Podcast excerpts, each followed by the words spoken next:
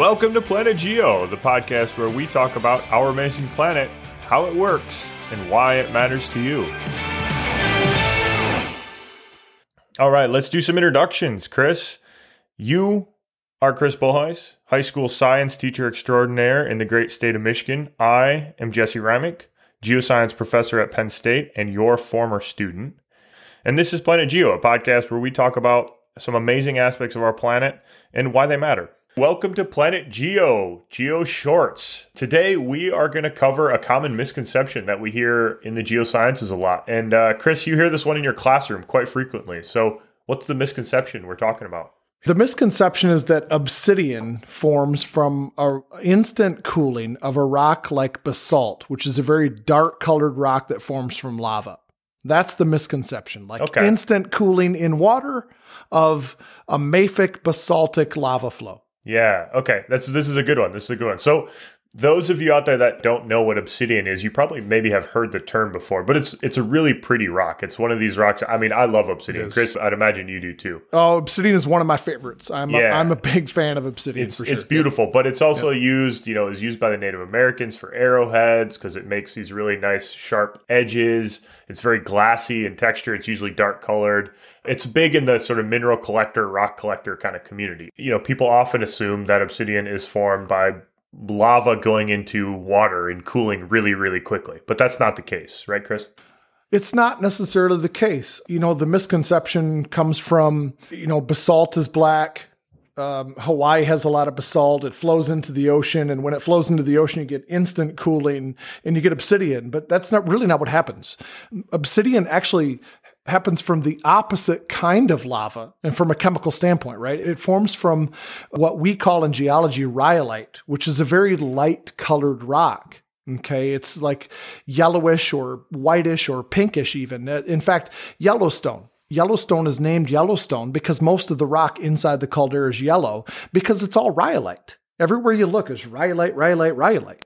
So that's the kind of stuff that obsidian forms from because that kind of lava is so thick and sticky and viscous that when it comes out onto the surface, it cools quickly, not instantly, but quickly.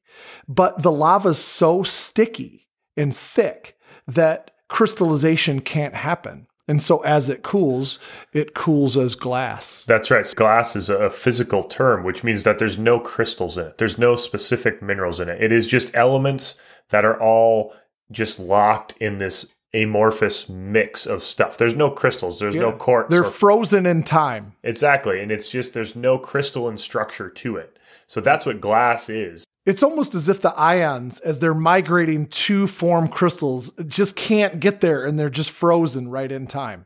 That's right. So they form a glass, and it's it's too sticky, and it's too sticky because the chemical composition of it is uh, well, it doesn't matter the details here, but it forms the all these chain silicates in the magma. It doesn't matter the chemical composition of it makes it really thick and really sticky, such that elements cannot move around in it to form minerals. Go back to the Hawaii analogy. When you have basaltic lava that flows into the ocean, the outer part of that crystallizes really quickly. And it does form a little bit of glass there, but most of it forms basalt because the ions can migrate really quickly throughout that basalt. That composition of the lava Because that is lava different. is so thin and so runny. It's thin Yeah, and runny, right. and you can form crystals. You can form actual minerals in it.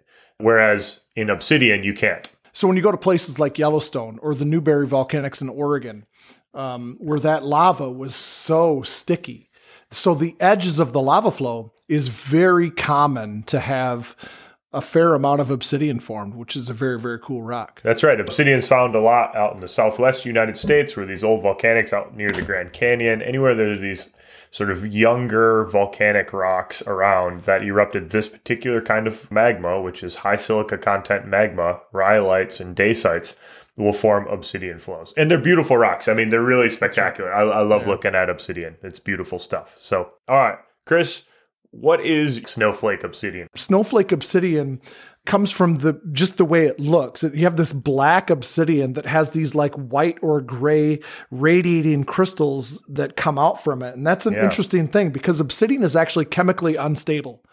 It's so unstable, actually, that old obsidian on the planet doesn't exist. It's very young rock, almost universally. When it hits the weathering surface of the Earth, obsidian begins to crystallize. And that's different because obsidian is volcanic glass you know yep. and so it's it's it doesn't have any crystals and it begins to crystallize but it doesn't happen at the same rate throughout the rock instead you get various locations within the rock that start to crystallize and they kind of radiate out from clusters into these white and gray, and it's it forms a mineral that's called cristobalite. Right. So, in other words, snowflake obsidian forms from crystallization and weathering after the rock actually formed. Yeah, that's right. Very interesting. Very curious stuff. So, so to highlight, it's formed from really sticky lava that comes out of the surface. So the edges of lava flows, the outer edges of lava domes, where lava flows meet glaciers and so on, you're going to get obsidian if it's thick enough and sticky enough. So, yeah, yep, there awesome. we go. That's a wrap. We thank you all for tuning in, and uh, I just want to emphasize again that we absolutely love feedback. Yeah, totally. And so if you can hit us up yeah, hit us up. Hit us up at all the social medias. We are at Planet Geocast. If you like what you're listening to here, give us a like and a subscribe. Um, and, and, leave us a review on your podcast server. And also remember, we're going to be doing the Geo Shorts, answering your questions. So send those our way as well. Yeah. Take care.